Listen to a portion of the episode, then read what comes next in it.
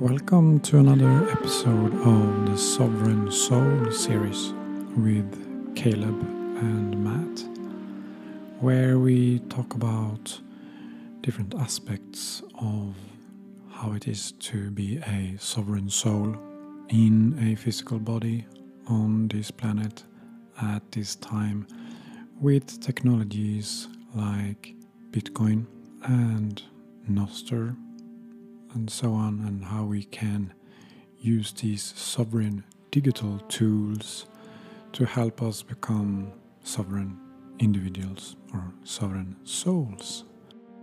Today we have another discussion where we talk about claiming our movement patterns, behaviors on this planet, not only in our home, but how we can use authentic action also outside in society, even though we have been conditioned to behave according to our culture and so on.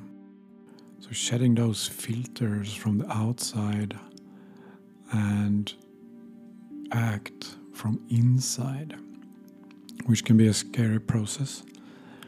And that's why we are discussing this here, to become more used to the idea of being vulnerable and true to ourselves also in the public space.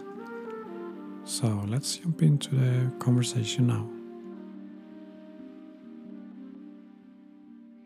I think for me right now, one thing that, and I kind of, I don't know, it kind of gives me like this feeling of being trapped almost is, um, I feel trapped by my habits. Like, I feel like I have, uh, I have this schedule for how my day is supposed to look. You know, I go and take Arlo to daycare, go to the gym, and come back and, you know, do something on my computer, and then, you know, eat lunch and then go and pick up Arlo after a while. And it's like, I feel like those habits are limiting to me. Um, I sort of like have these grander visions of just going out and kind of like Sama did today, where he just walked and let his visions guide him. But um, when I consider that, it's like I have such a hard time trusting. It's like, where do I even go? Where do I take that first step, you know?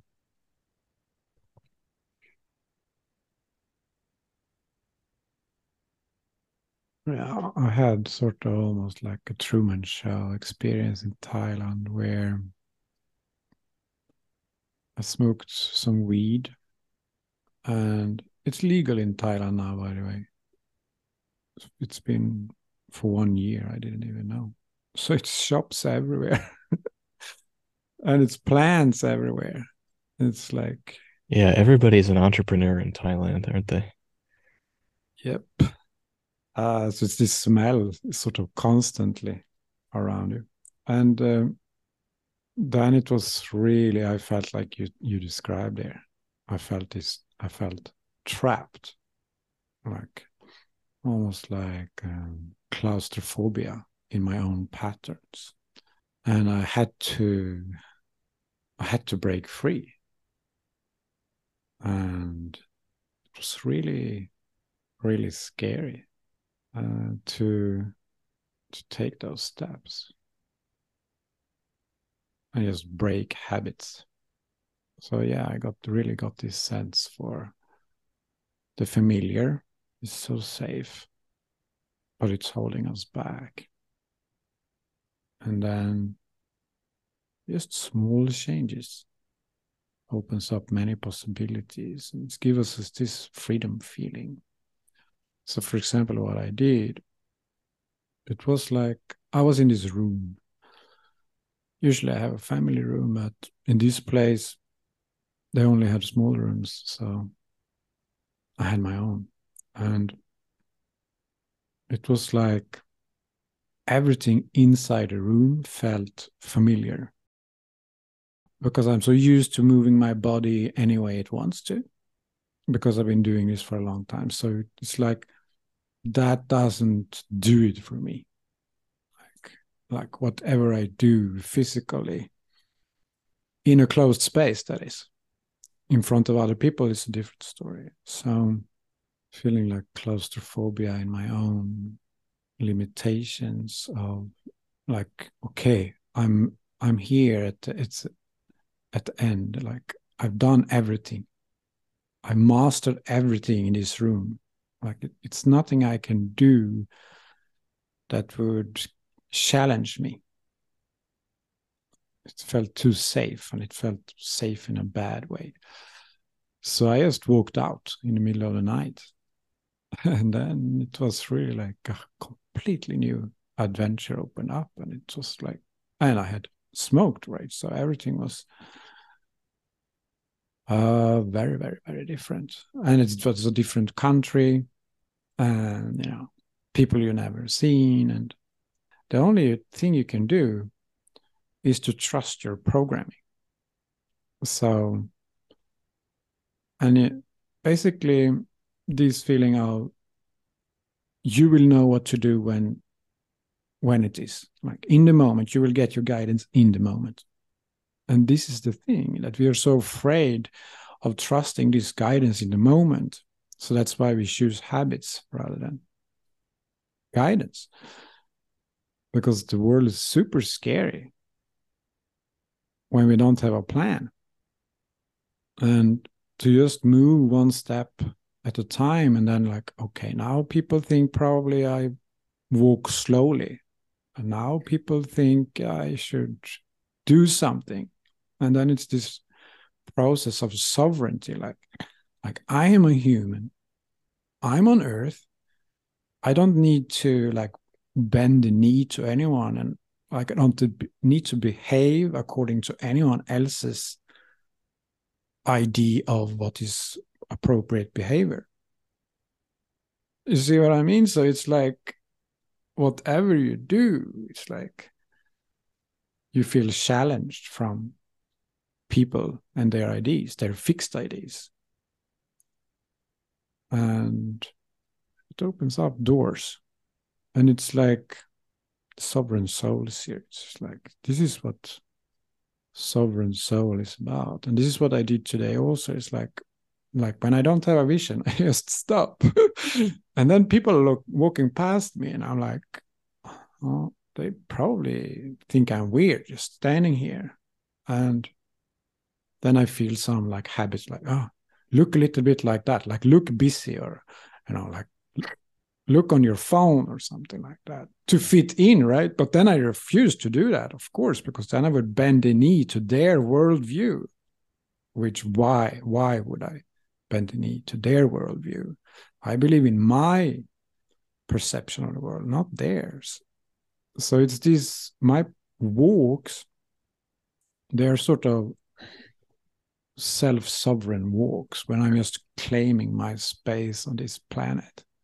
And saying, fuck off, I can do whatever, whatever I want, whenever I want. And it's like, I've been doing this inside my own houses for so long that it doesn't challenge me anymore. Now it's like, I'm mm. going out to do it. It's interesting you bring up this walking, because... Well, it's like so revealing of how, like, you could think of this worldview, like that the collective is holding at one time. It's like this web. Well, it's an entire belief structure, and it's like encoded into your body. And then when you exercise your your real self and you step outside of that encoding for for a small second, even, it's like the whole world looks at you and goes, what are you doing? Like I was going to the gym, and the trainer said I should practice walking backwards because it's like building leg muscle. So then I decided to start walking backwards on this street in Toronto, and just everyone turns and looks at you. And it's like, what are you doing? And then another example that was, it was super cold out here. So I bought one of those hats that are like, they go over your face too. So it's like, you only, only your eyes and mouth are viewable. And you put that on and you walk down a busy street. It's the same thing. Everyone's looking at you like, what are you doing? But I wanted to do it. So I just kept wearing that because it was freezing out and I wanted to be warm. So yeah, it's just like, it's so highly regulated. As soon as we step into a social situation, there's a universe of behavioral expectations, and those have a kind of gravity to them, to them, like the like the the block, the Bitcoin blockchain. It's like every block is like heavier and heavier and heavier. And then like every time we give ourselves to this collective belief structure, it gets heavier and heavier and heavier, because more of our self is like charging those belief structures. So then you start acting in the way you're speaking about, and you're like, it's it's disorienting to other people because that structure starts falling apart for them when you aren't acting within it. And so then they start feeling uh, unsafe. Matt, I feel like this is a good spot for you to, if you're comfortable with it, to talk about your experience doing your, like, your little dance parties with your family and overcoming kind of those like awkward social norms. Can you relate to that? Yeah, I mean, that's a great thing to bring up. Well, I guess in a family, like you have these kind of these levels or simultaneous overlays of behavior expectations. So you have the like society one, and then within the family, there's all these dynamics and patterns that have existed, and some are very entrenched. There's aspects of each of our egos that feels safe within them. For a long time, we've been like getting together once every couple weeks and having dinner, and then a couple of us have some glasses of wine, and my mom starts playing the music really loud. There's like always this argument of you're playing the music too loud, because we want to have like a discussion, like an intellectual discussion. And these discussions get pretty like heated. Well, there's a lot of repeating patterns in the themes of the discussions. So we're just like replaying these old patterns over and over. But really, like I recognized my mom was playing the music loud, perhaps to just like get us. And it's an intuition to like have the family be more embodied rather than repeating these like intellectual patterns. So I stepped out of the pattern like a couple weeks ago, and I was like, okay, I'm not gonna, I'm not gonna argue to, to turn the music down. I'm just gonna start dancing with you, because it seems like that's the, the real invitation here. And just started dancing, and then felt great. And she was super happy to have me engage in this embodied activity. And then everyone else started dancing, and I actually saw my mom and dad dancing together, which I've never seen in my life. And so now, like, it feels like we've had a couple subsequent dance parties, and um, it's just like a new, a new pattern that is a lot different and allows a different part of ourselves to each come out and play, as opposed to this, like, there's just a lot of ego in the old pattern where you're trying to be right in in political discussions and stuff like that. And then you start dancing, and you the first thing I realized is, like, how difficult not to feel awkward at first. And I think we all, the whole family, felt like that a little bit. But then you start dancing, you're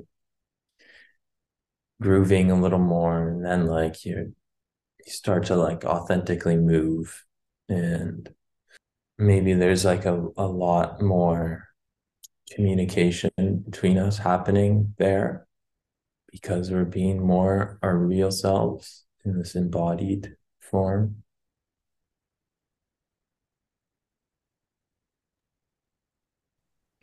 I think the thing that's so interesting with family dynamics, you know, versus just, like, doing some of these weird behaviors in front of complete strangers, is that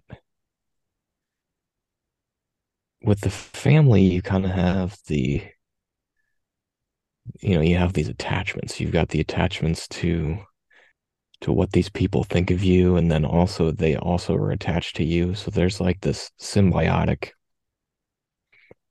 attachment that's kind of restricting your behavior. So it's actually kind of funny, because for me, theoretically, I think it would be easier for me to, in fact, I know it's easier for me because I've done this before. I go, it's like, if I go to a concert by myself, it's much easier for me to go and just have a good time in the crowd by myself. But if I was to envision having all of my family at that concert, it's like, completely changes the dynamic in the way that I want to act. Well, I Which guess is, that's reflected also in, like, people don't want their parents seeing them on social media, like teenagers. They block right. their parents. Right. Right.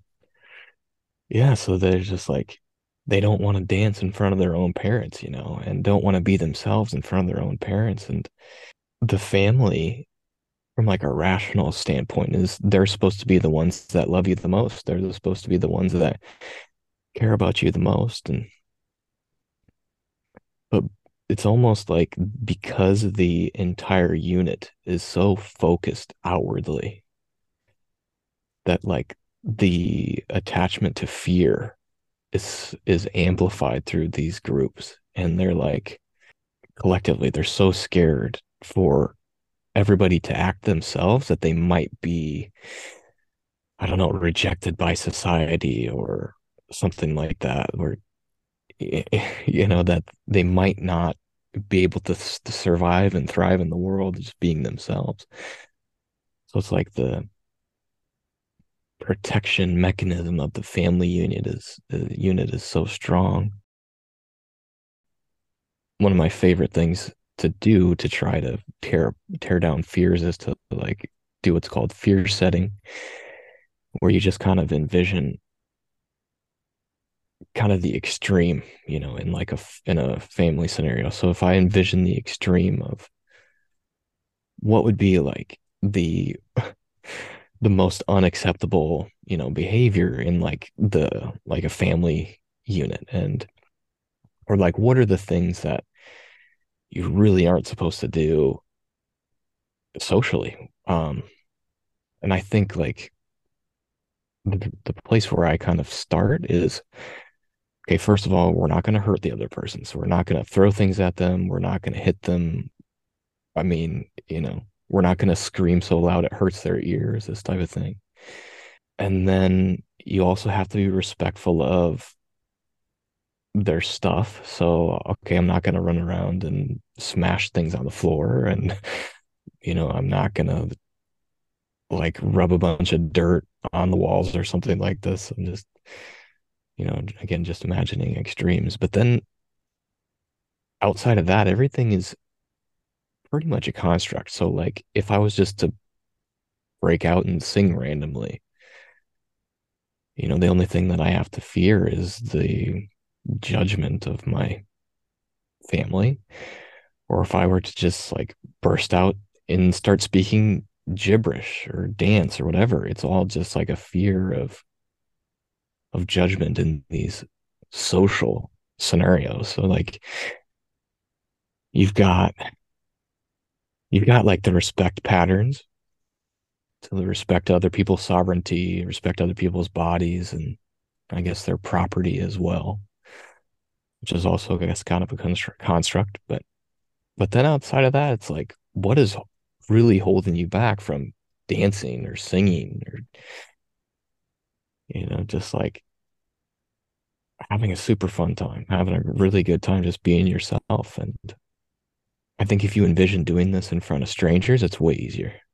When I've gone to a concert by myself and just had a good time and just let loose in the crowd, what's awesome is that even in that moment, I don't, I know that those people aren't going to remember it. It doesn't matter. We're just, we're all just there having fun. So like, imagine now shifting that, that sense of like being so carefree that it just doesn't matter, and moving that in now into the family unit, into your family situations. It's like how much freer you can be, just be yourself and not have to worry about what they think. I don't know. I think it's, I think that's really, really powerful. Yeah. Cause it's like the moment you're, you really bring yourself, your, yourself out, then those expectations loosen for everyone, because the you're like crumbling the structure. So this like social fear is like, it's basically the distance between, for me, I think it's the distance between the present and what you perceive the future to be. I mean, your perception of the future in the end doesn't matter, because that's always going to change. And also, it's not right now. You're only living right now. You're not living in the future and the past. You're alive right now. And so that's the dis- difference to me. The difference is just like, mm-hmm. You're so relying on the future. And yeah, I was just getting at like there's There's like this set of structure, like belief structures in the family unit or in the society. And then you come in and you want to, you're going to do something different and call it authentic action. Like if it was an equation, it would be like the difference between the expectation and the authentic action equals the degree of fear. So it's like, if you act a little bit outside of the thing, really good. If you act a little bit outside of the thing, then it's like, there's like a tiny bit of fear, but, but you do it because it's, you know, and then maybe it's the, the, the authentic action is like really far from the expectation. So the fear there is, uh, more animated. If you think about someone like David Bowie or something, like he's a unique person, right? He's he comes in and he's really shaking things up. I think a lot of artists are hailed for their authentic action. And David Bowie seemed like he definitely had a lot of authentic action. I think a lot of times what happens is, you know, at the beginning, artists are being super authentic, and then they eventually develop an attachment to, you know, the status and the sort of like the facade of love that they get from their audience. So maybe it, it kind of shifts into like a forced, like a fake authentic action. But, you know, when somebody's able to be true to themselves, it really seems like people are attracted to it. People are like, this is, this person is so weird, but I find it so intriguing and inspiring that this person could just be themselves and and not care. And and then on top of it, what they've created, what they're creating, the music they're creating and their art or whatever is also attractive to me. Like, I enjoy listening or looking at this.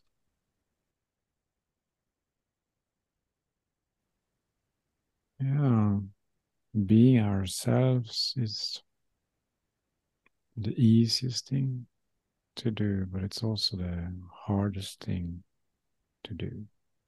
And I, th- I think a turning point can be when when we realize that everything is just frequencies. So a fear, frequencies. You can feel it as whatever you want. So you feel a fear, then okay, that's a fear, that's a frequency. It's like a note on a piano. So it was interpreted as something negative in the past. And was it a fear, or was it an interpretation that that made things sort of bad? And I find often that it's the interpretation. So if we look at that fear as something positive, like it's like energy, it's like it's giving me new inspiration. And another concept of a similar style is that in personal development, we call this the shadow. And we could just as well say that this is our higher self that we're stepping into, because the shadow is basically like a bunch of frequencies that we have pushed away uh, because they were causing us trouble. It's about integrating the shadow. And if we interpret the shadow as something bad, and then we will sort of experience, oh, this terrible shadow is coming in and it's making my life crap. But I started seeing the shadow more as it's like my higher self. It's just like a little bit in an unpure state, you can say. But when I then have like a positive filter, so to speak, then this shadow self or false identity or confusion, basically, then it's like, wow, I have uh, like another part of me to discover, and like I can't wait. It's really it's like our programming or our unconscious beliefs play a very big part in this. It's like we inherit in interpretations from family and society, and we have the ability to just change them. We can sort of create our own reality in that way, that we change the meaning of things.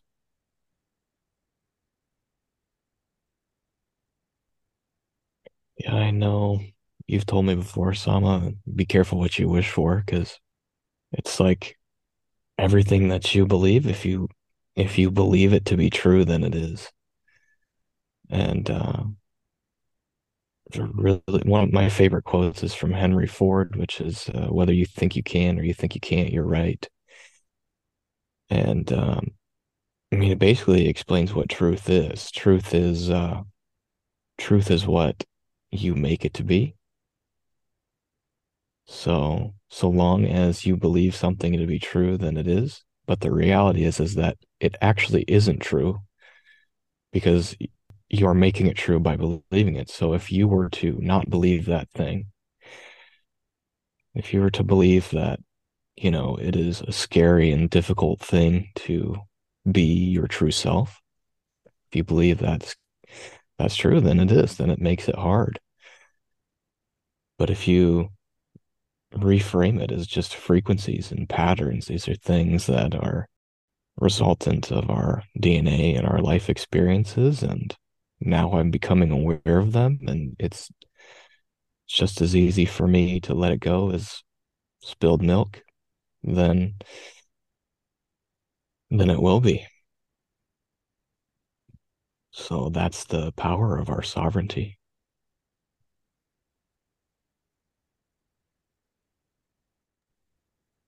But could there be a difference between changing one subjective belief for another subjective belief? You know, then we sort of build our own illusion. So, so if we say, okay, this is a negative experience, I want to create it to a positive experience. But the underlying vibe here is that at the end of the day, it is a positive creation. Like, or otherwise we have to argue, argue that sort of fear is stronger than love. But um, if we think it's a positive creation, then it's not really about reprogramming our beliefs. It's more about realizing the truth. So if we say fear, like, okay, okay, the fear, and it's like that. And I can try to convince myself now this fear is it's good. Then I'm still sort of locked into sort of building my own illusion and sort of trying to protect myself from, from something I deem negative.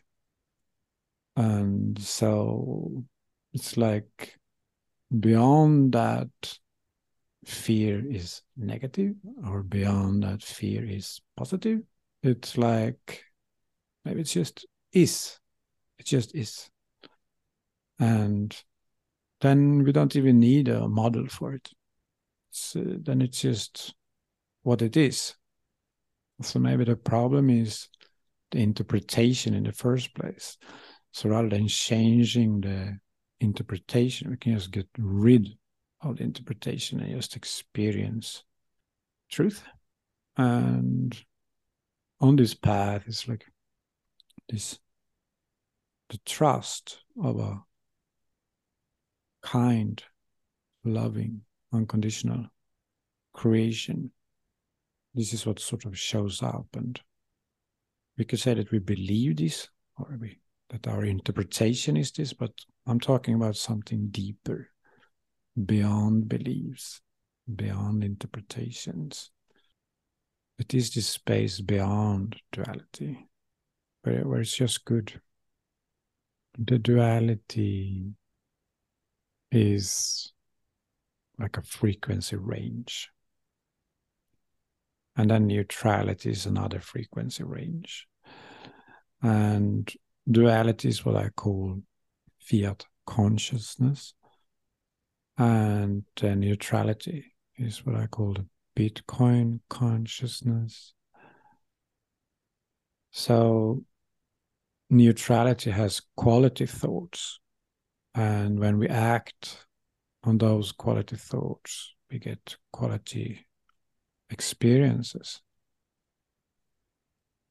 And when we act on dualistic thoughts, we sort of attract the opposite.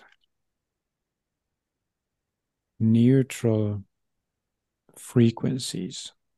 This is what we should try to like connect with and act from, because then we act in harmony with the creation. Those are like safe frequencies, and as we should try to base as many of our actions as we can from those frequencies, because then we don't get the dualistic feedbacks. We, we always create a win for ourselves and win for others. To sort of reference a little bit to previous episodes. Do you have like a a model of any kind that's like, so like imagine you're going to take an action. Is there a simple evaluation that can be done? Let's say someone wanted to try acting only on neutral frequencies for a day. So they go to do something. They watch themselves. Is this action coming from neutrality or duality? Is there, is there a little pointer there or something that's easy?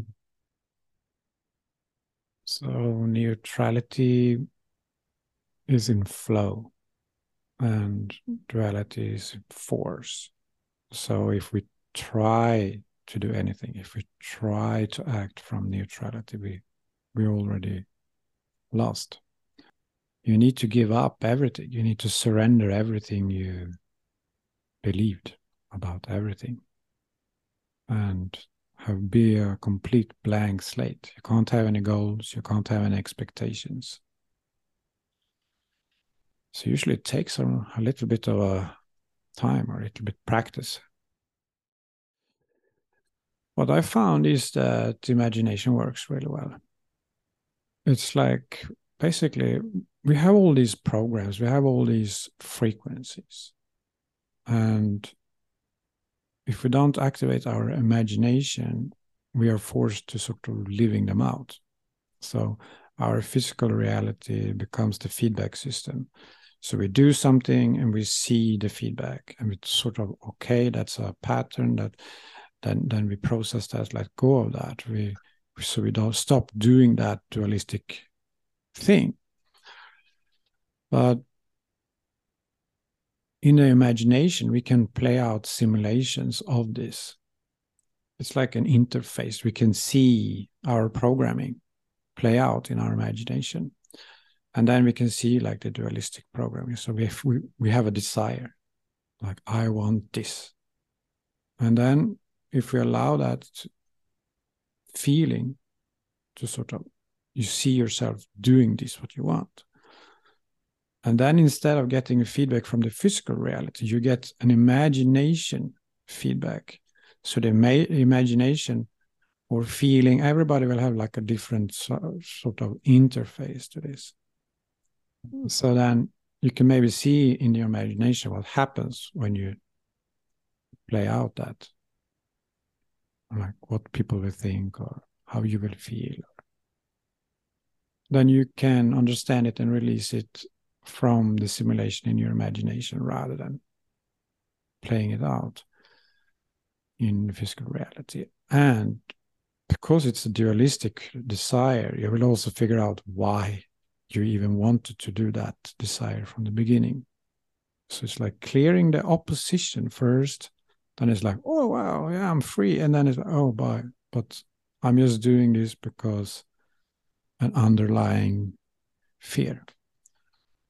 So then, then you clear both the dualistic force and the dualistic feedback.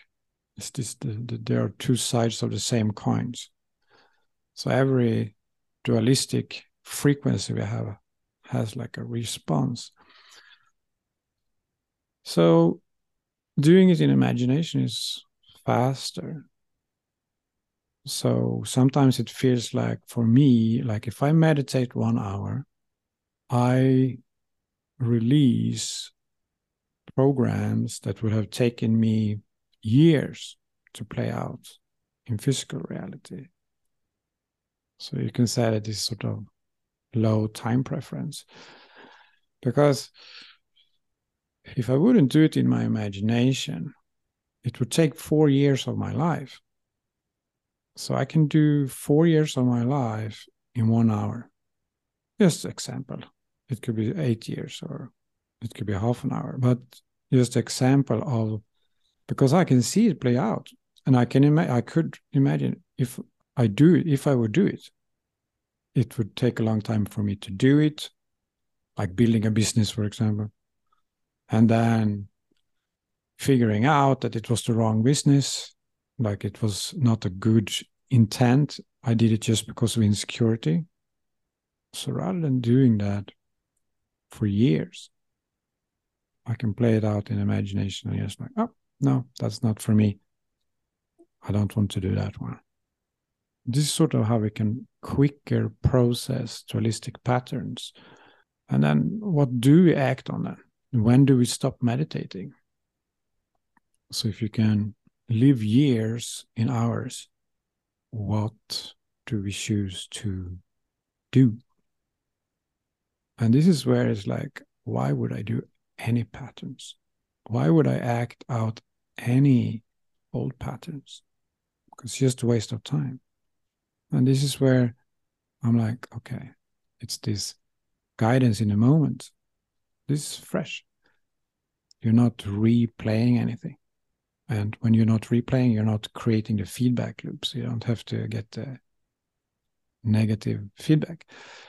So it's just like, why don't I just act in the moment all the time and never use any patterns? That seems to be the most efficient, most low time preference, most effective way to live.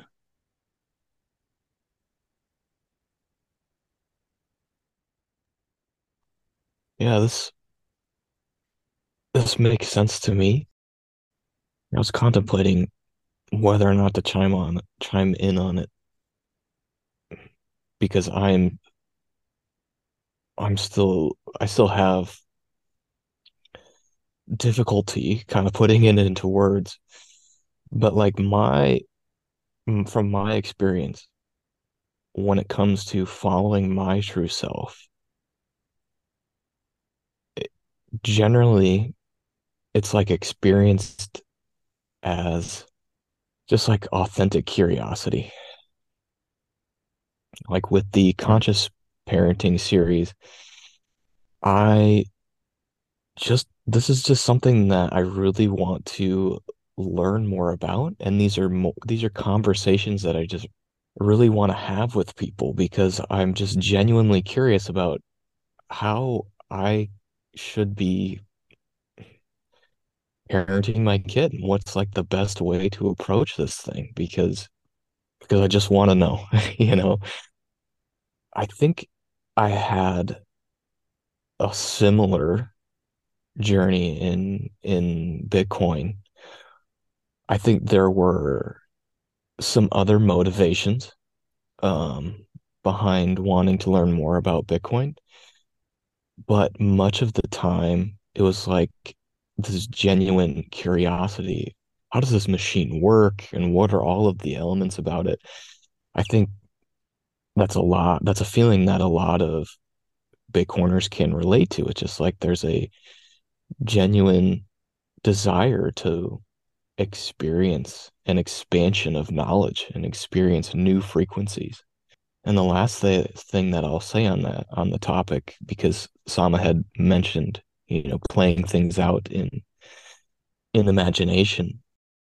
For the conscious parenting series, it was difficult. I was really I was having a hard time moving forward with it because I was struggling with the imagination side of it.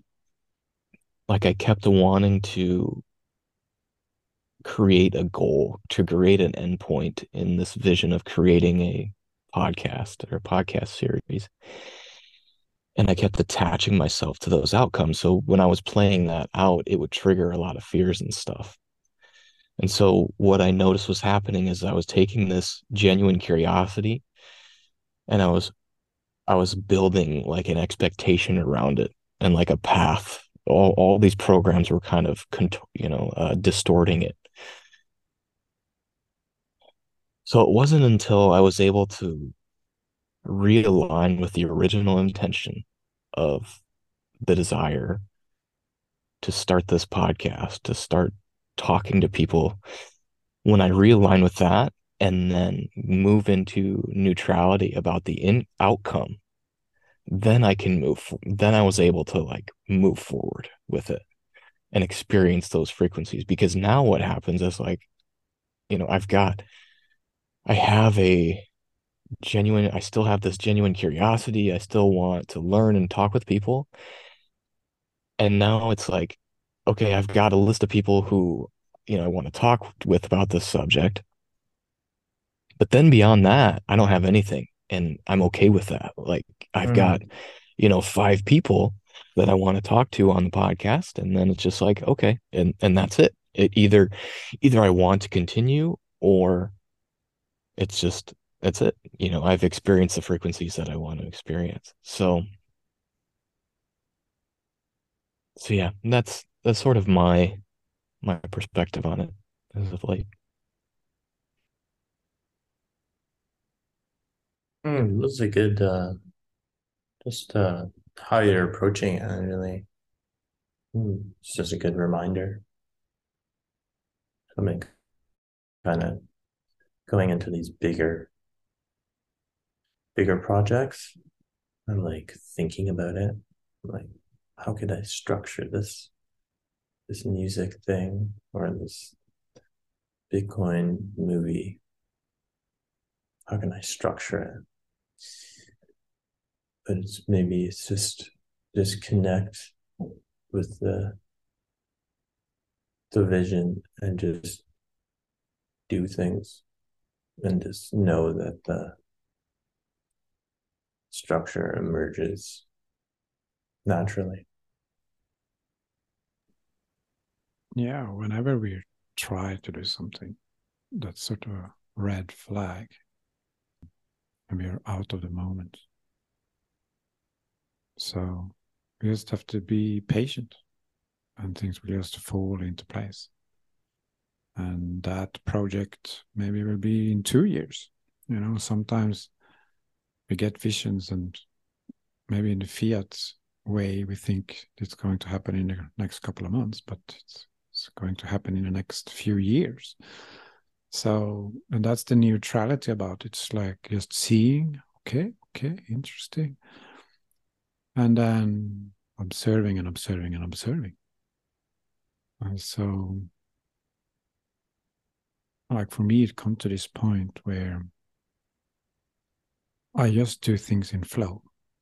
And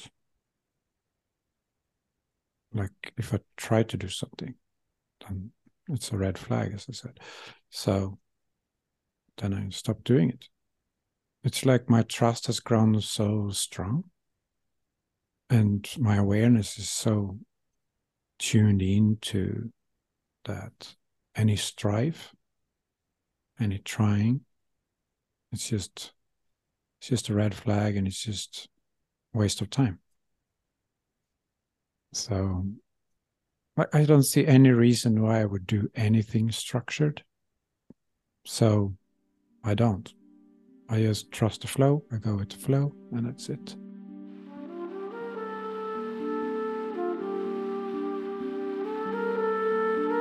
All right. Thank you very much for your presence here today.